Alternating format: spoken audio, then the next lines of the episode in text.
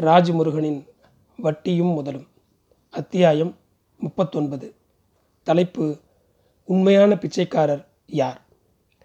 பூவா டிக்கெட் வாங்கிருச்சு. தெரியாதா? எப்படா? அது ரெண்டு மூணு வருஷம் ஆச்சுடா. இப்போ வந்து கேட்குற ஊரிலிருந்து வந்திருந்த அண்ணனுடன் பேசி கொண்டிருந்த போதுதான் பூவா செத்து போனதே தெரியும். பூவாதான் நினைவு தெரிந்து நான் பார்த்த முதல் பிச்சைக்கார சித்திரம்.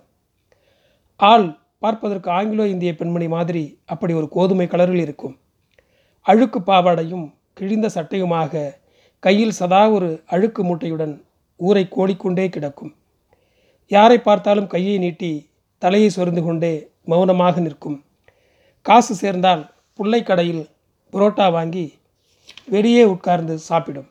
இல்லை என்றால் ஏதாவது வீட்டில் சாப்பாட்டு நேரத்துக்கு வந்து வாசலில் உட்கார்ந்து விடும். ராத்திரியானால் தூங்க மட்டும் ஹாஜியார் வீட்டு திண்ணைக்கு போய்விடும். மத்தியானத்தில் பார்த்தால் படித்துறையில் உட்கார்ந்து அழுக்கு துணிகளை துவைத்து கொண்டிருக்கும். கம்னடி கம்னடி அந்த பக்கம் போ போ போ என யாராவது விரட்டி கொண்டிருப்பார்கள். மளிகை கடையில் வந்து பூவா கையை நீட்டினால் புகையிலை கொடுக்க வேண்டும். டீக்கடை வாசல் பெஞ்சை கையில் இருக்கும் தூக்குவாளியால் லொட் லொட் என தட்டினால் டீ கொடுக்க வேண்டும். எதுவும் போடவில்லை என்றால் கொஞ்ச நேரம் உற்று பார்த்துவிட்டு அது பாட்டுக்கு போய்விடும். எப்போதும் எங்காவது உட்கார்ந்து தனக்குத்தானே முணுமுணுத்து கொண்டிருக்கும் அந்த பூவா. ஒரு பெரும் மழைக்கால நாடொன்றில் நாய்களெல்லாம் ஒண்டி கிடந்த ஹாஜியார் வீட்டு திண்ணையில் பூவாவை காணவில்லை. யாரும் அதை தேடவும் இல்லை. ஃபாரூக் மட்டும்தான் இந்த பூவாவை பார்த்தீங்களா? எங்கே போய் தொலைஞ்சதுன்னு தெரியலையே என்றபடி குடையோடு அலைந்தார். மூன்று நாட்களுக்கு பிறகு செல்லூரில் ஒரு கடைவாசலில் கிடந்த பூவாவை தூக்கி வந்தார்கள். ஒரு கோணிப்பை மாதிரி காய்ச்சலில் சுருண்டு நடுங்கி கொண்டிருந்தது பூவா. ஃபாருக் தான் அந்த மழையிலும் கல்யாணராமன் டாக்டரை அழைத்து வந்து பூவாவுக்கு ஊசி போட்டார். வீட்டிலிருந்து கஞ்சி கொண்டு வந்து தந்தார். ரெண்டு நாளில் எழுந்து பழையபடி கை நீட்டியபடி நடமாடத் தொடங்கிவிட்டாள் பூவா. பெருமழை நனைத்த திண்ணையில் காய்ச்சலில் சுருண்டு கிடந்த பூவாவின் உருவம் இப்போதும் நினைவில் இருக்கிறது. அதேபோல் அது திடுதிப்பென்று ஒரு நாள் புது பூ போட்ட பாவாடை சட்டை போட்டுக்கொண்டு சின்ன வெட்கத்தோடு யாரிடமும் கை நீட்டாமல் உட்கார்ந்திருந்த ஒரு காட்சி. கந்தூரி சந்தனக்கூடன்று யாரோ வாங்கி தந்த புது ட்ரெஸ்ஸை போட்டுக்கொண்டதும் அதுக்கு என்னவோ போல் ஆகிவிட்டது. பள்ளிவாசல் பின்புறச் சுவரில் உட்கார்ந்து கொண்டு தனக்குத்தானே சிரித்தபடி புது துணியை பார்த்து கொண்டே இருந்தது. ரெண்டு மூணு நாளைக்கெல்லாம் அதே துணி அழுக்காகி பழையபடி சுற்ற ஆரம்பித்திருந்தது. ஒரு கட்டத்தில் சிவன் கோயில் பள்ளிவாசல் வெட்டாறு மாதிரி எங்கள் ஊரின் அடையாளங்களில் ஒன்றாக மாறிப்போயிருந்தது பூவா. ஊரை நாற்பத்தைந்து ஐம்பதாம் நம்பர் பஸ்கள் கடைக்கையில் எங்கேனும் ஒரு இடத்தில் பூவாவை பார்த்துவிட முடியும். ஊரை விட்டு வந்த பிறகு பூவாவை மறந்தே போய்விட்டோம்.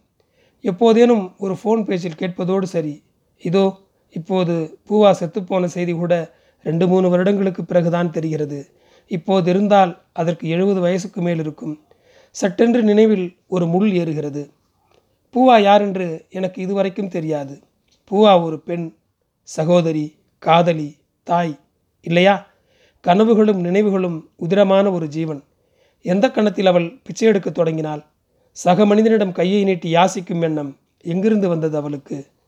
இருபது முப்பது வயசில் குளித்து முழுகி சீவி வந்து நின்றால் பூவா எவ்வளவு அழகாக இருந்திருப்பாள். நிச்சயம் அவள் பேரழகி. பசி மட்டும்தானா அவளை இப்படி துரத்தியது? இழந்து இழந்து இதயம் மறத்து இப்படி ஆனாளா? எதுவும் தெரியவில்லை. ஆனால் புது துணி போட்டுக்கொண்டு அவள் வெட்கமாக உட்கார்ந்திருந்த காட்சியை மட்டும் நான் பத்திரப்படுத்திக் கொள்கிறேன்.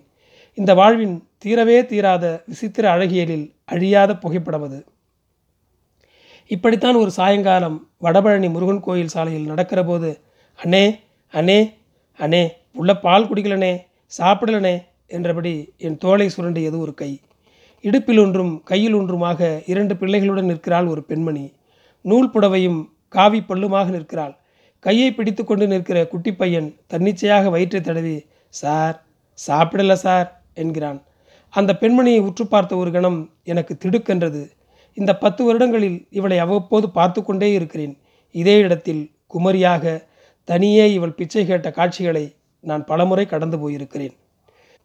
ஒருமுறை வாடகைக்கு கோட் விடப்படும் கோட் சூட் நூறு ரூபாய் என்ற ஆரஞ்சு நோட்டீஸுகள் ஒட்டப்பட்ட சென்ட்ரல் ஸ்டேஷன் எதிர் சுவருக்கு கீழே ஒரு ஆளோடு உட்கார்ந்திருந்தது. இதே பிச்சைக்காரிதான். இப்போது இரண்டு பிள்ளைகளையும் வாங்கி கொண்டு வந்து நிற்கிறது. சாயங்காலம் பூக்கட்டி கொண்டு ராத்திரிக்கு ஒதுங்கி சம்பாதிக்கும் செண்ட பஜார் அக்கா மாதிரி இது ஆகாமல் போனதும் வாழ்வின் விசித்திர அழகியல்தான். பலர் இப்படித்தான் வழி வழியாக பிச்சை எடுக்கிறார்கள். இவர்களை விடுங்கள். சாப்பிடல சார் என வயிற்றை தடவும் அந்த குட்டி பையன் என்னவாவான் என்று நினைத்துக் கொள்கிறேன். கோக் பெப்சி மூடிகளை சேர்த்து வைத்துக்கொண்டு அலையும் இது மாதிரியான ஏராளமான பையன்கள் பின்னாளில் என்ன ஆவார்கள்? படிப்பது கிடக்கட்டும். பதினைந்து வயசுக்கெல்லாம் டீ செயின் பர்ஃபி விற்க போய்விட்டால் கூட நல்லதுதான்.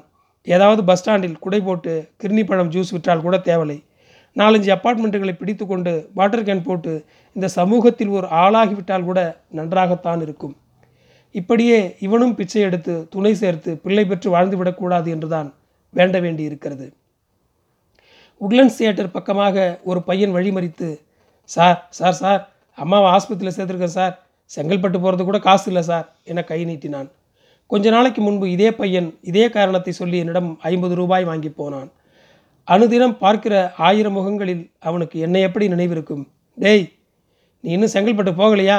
என் நான் கோபமாக கேட்டதும் சற்றென்று முறைத்து கொண்டு ரோட்டை தாண்டி போய் ஒரு இடத்தில் உட்கார்ந்து கொண்டான். அப்போலோ ஆஸ்பத்திரி சாலையில் ஒரு பாட்டி தினமும் சரியாக காலை எட்டு மணியிலிருந்து பதினோரு மணி வரை தான் பிச்சை எடுக்கும். அது ஒன்வே அந்த நேரத்தில் தான் ஜனத்திரள் கிழிக்கும். பதினோரு மணிக்கு மேல் மணி அடித்தது மாதிரி கிளம்பிவிடும். அது டியூட்டி டைம் மாதிரி. அப்புறம் அந்த சாலை முழுக்க இந்தி பெங்கால் பிச்சைக்காரர்கள் எதிரே வந்து கொண்டே இருப்பார்கள். ஏதேதோ இந்தியில் பேசி ஒரு குழந்தையை தூக்கி முகத்துக்கு நேரே ஆட்டுவார்கள். ராமச்சந்திரன் டீ கடை பக்கம் பிச்சை எடுக்க வரும் ஒரு பெரியம்மா குறைந்தது ஐந்து ரூபாய் கொடுத்தால்தான் வாங்கும். ஒரு ரூபாய் ரெண்டு ரூபாய் என்றால் நம்மிடமே திருப்பி கொடுத்துவிடும். பழனியிலும் திருவண்ணாமலையிலும் மலை முழுக்க அலையும் ஏராளமான யாசகர்களின் முகங்கள் எனக்கு நல்ல பரிச்சயம். ஒவ்வொருவரிடமும் பிச்சை எடுப்பது அற்புதமான கலை தெய்வ காரியம் என்கிற உடல் மொழிதான் இருக்கும். எங்கெங்கிருந்தோ ஏதேதோ பின்புலங்களில் இருந்து வந்து பிச்சை எடுத்து தெரியும் அந்த ஒவ்வொருவரிடமும் ஏராளமான கதைகள் இருக்கின்றன. வேளாங்கண்ணியில் இருபது வருடங்களாக கிளிஞ்சல் மாலை சுற்றி கொண்டு சர்ச் வாசலில் அமர்ந்து பிச்சை எடுத்து கொண்டிருக்கும் இயேசு ராஜாவை பார்க்க போனபோதுதான் தெரிந்து கொண்டேன். கீழ்த்திருப்பதியில் சுரைக்குடுவையில் தந்தி மீட்டிக்கொண்டு பழைய என்டிஆர் பட பக்தி பாடல்களை எல்லாம் பாடிக்கொண்டே பிச்சை எடுக்கும் ஒருவனது பெயர் பாலாஜி என்பது எதேச்சையானதா என்ன? நாகூர் தர்கா வாசலில் கர்ப்பிணி மனைவியோடு ஒரு தாடிக்காரர் அல்லா பாடல்களை பாடியபடி பிச்சை எடுத்து கொண்டிருந்ததை ஒரு முறை நான் பார்த்தேன். ரொம்ப காலத்துக்கு பிறகு அதே தம்பதியை திருவனந்தபுரம் எக்ஸ்பிரஸில் அன்ரிசர்வ்டு கம்பார்ட்மெண்ட்டில் நெருக்கி அடித்து உட்கார்ந்து செல்லும்போது பார்த்தேன். ஒரு ஸ்டேஷனில் வண்டி நின்றபோது அவர் ஓடிப்போய் அந்த பெண்ணுக்கு டிஃபன் வாங்கி வந்தார். நாகூரில் பார்த்த கோலமில்லாமல் அவர்களை இந்த கூட்டத்தில் ஒரு தம்பதியராக பார்க்க மிகவும் சந்தோஷமாக இருந்தது. அவரிடம் பேசியபோது கேரளத்தில் பெரிய தர்கா திருவிழாவுக்கு போய் கொண்டிருக்கிறோம். அங்கே போய் ஒரு வாரம் பிச்சை எடுத்தால் கொஞ்சம் காசு சேரும் என்றார். இந்த ரயில் பயணத்தின் காட்சி அவர்கள் வாழ்க்கை நாடகத்தின் ஒப்பனையற்ற பொழுது என தோன்றியது. கையில்லாமல் கால் இல்லாமல் விதவிதமான பாவகரமான அதிர்ச்சிகரமான ஊனங்களுடன் எதிர்ப்படும் பிச்சைக்காரர்களை பார்க்கும்போதெல்லாம் தெய்வங்களின் மீதும் இயற்கையின் மீதும் தீரவே தீராத கேள்விகள் எழுந்து கொண்டேதான் இருக்கின்றன. இப்படி நிறைய மனிதர்களை சந்தித்த பிறகு எனக்கு தோன்றியது பசி வறுமை ஊனம் சோம்பேறித்தனம் போன்றவை. இவர்கள் பிச்சை எடுப்பதற்கான சரிபாதி காரணங்கள். மீதி இந்த சமூகம் அவர்களை வைத்து ஆடிய பகடையாட்டத்தின் காரணங்கள். பகிர முடியாத மனநிலைகள் உறவு சிக்கல்கள் என ஏராளமான காரணங்கள். கோயம்பேடு சந்தையில் நண்பர் ஒருவர் இருக்கிறார். அவர் தங்கியிருக்கிற இடத்தில் ஒரு பிச்சைக்கார இணையை எப்போதும் பார்ப்பேன். நடைமேடை மரத்தடியில் அழுக்கு துணிகளை போட்டுக்கொண்டு இரண்டு பேரும் ஏதாவது பேசிக்கொண்டே உட்கார்ந்திருப்பார்கள். அவருக்கு சுமார் முப்பத்தைந்து வயது இருக்கும் அந்த பெண்மணிக்கோ ஐம்பது வயதாவது இருக்கும். நண்பரை பார்க்க ஒரு முறை போனபோது ஏரியாவே கலேபரமாக கிடந்தது. அந்த ஆளும் பொம்பளையும் பயங்கர சண்டையில் கிடந்தார்கள். கட்டி உருண்டு சண்டை போட்டார்கள். அந்த ஆள் அதை பிடித்து பிடித்து இழுக்கிறான். அது அவனை படுகேவலமான கெட்ட வார்த்தைகளால் திட்டுகிறது. அழுக்கு துணியில் இருந்த காசை சுருட்டி புடவையில் திணித்து கொள்கிறது. சுற்றி இருந்தவர்கள் அழுக்கிற வரை வேடிக்கை பார்த்துவிட்டு இருவரையும் திட்ட ஆரம்பிக்க அந்த பொம்பளை திட்டிக்கொண்டே எதிர்ப்பக்கம் நடக்க ஆரம்பிக்க பின்னாலேயே ஓடினான் அவன். என்னங்க இது என்றால் அட ரெண்டு பேருக்கும் செக்ஷுவல் லிங்க் இருக்குது இங்கேயே செட்டில் ஆகி வாழ ஆரம்பிச்சிட்டாங்க. அதை தொழிலுக்கு அனுப்பிட்டு அவன் சும்மா குடிச்சிட்டு கிடந்தான். பகலெல்லாம் தொந்தரவு போல இருக்குது அதான் ஒரே சண்டை. ராத்திரிக்கு வா. திரும்ப இங்கேயே வந்து கூடிட்டு கிடக்குங்க என்றார் நண்பர் சிரித்தபடி. இதைப்போல நாம் அறிந்துணரவே முடியாத ஏராளமான அதிர்ச்சியும் ஆச்சரியமும் துயரவுமான பக்கங்களை வைத்திருக்கிறார்கள் இந்த பிச்சைக்காரர்கள். இவ்வளவுக்கும் பின்னாலும் நம்மை விட சந்தோஷமாக இருக்கிறார்கள். அங்கங்கே உட்கார்ந்து நம்மை பார்த்து நக்கலாக நகைக்கிறார்கள். பரமபிதாவின் பார்வையாளர்களைப் போல உழவுகிறார்கள் அவர்களை எனக்கு பிடித்திருக்கிறது. ஓட்டுக்கு காசு வாங்குகிறவர்களை விடவா இவர்கள் பெரிய பிச்சைக்காரர்கள்? தையல் மிஷினையும் பிரியாணி பொட்டலத்தையும் கொடுத்து அரசியலுக்கு வர விளம்பர பிச்சை எடுப்பவர்களிடவா இவர்கள் மாஸ்டர்கள்? ஒவ்வொரு முறையும் ஒவ்வொரு மாதிரி பேசி கொள்கை கூட்டணி என எல்லாவற்றிலும் பதவியையும் அதிகாரத்தையுமே இலக்காக்கும் பிச்சைக்காரர்களை இவர்கள் ஒரு காலம் மிஞ்சிவிட முடியாதே. கோயிலுக்கு ஒரு டியூப்லைட் வாங்கி மாட்டினால் கூட உபயதாரர் என பெயர் போட்டு கொடுக்கும் நாம். யார் நண்பர்களே? நான் தான் அவனுக்கு உதவினேன் என எப்போதும் நம்மை முன்னிறுத்தும் குணத்துக்கு என்ன பெயர்? பாதி மறைக்கப்பட்ட நடிக நடிகைகளின் முகங்களை கண்டுபிடித்தால் பரிசு என்கிற தொலைக்காட்சி நிகழ்ச்சிகளுக்கெல்லாம் ஃபோன் போட்டு பேசி கொண்டிருக்கும் ஜனங்களுக்குத்தான் என்ன பெயர்? சுவிஸ் வங்கியின் கருப்பு பண இருப்பு ஐபிஎல் விளம்பர வருமானம் உள்ளூர் மணலும் தண்ணியும் யாருக்கோ அள்ளி கொடுக்கும் லாபம் பெருமுதலாளிகளுக்கும் அரசியல்வாதிகளுக்குமான பொருளாதார அதிகார தொடர்பு. இதெல்லாம் தெரியாமல் புரியாமல் பன்னாட்டு சந்தையில் பிச்சைக்காரர்களாக இருப்பது யார் தோழர்களே? இந்த தேசத்தின் சாமானியர்கள் ஒவ்வொருவருக்கும் பிச்சைக்காரர் என்பதுதான் நிஜமான பெயர். அவரவரும் வைத்திருப்பது புனைப்பெயர்தான் நண்பர் கார்ட்டூனிஸ்ட் பாலா பேசி கொண்டிருக்கும்போது நண்பா நானும் என்கிட்ட பிச்சை கேட்குற ஆளுகிட்ட எல்லாம் காசு போடாமல் வா உன்னை படிக்க வைக்கிறேன். ஏதாவது வேலையில் சேர்த்து விடுறேன்னு கூப்பிட்றேன். எவனும் வரமாட்டான் இதை கேட்டதும் ஓடிடுறாங்க என்றார் உண்மைதான். நேற்று லக்ஷ்மண் சுருதி சிக்னலில் ஆட்டோவில் நிற்கும்போது அழுக்காக ஒரு குட்டி பெண் ரைம்ஸ் புத்தகங்கள் விட்டு கொண்டு வந்தாள்.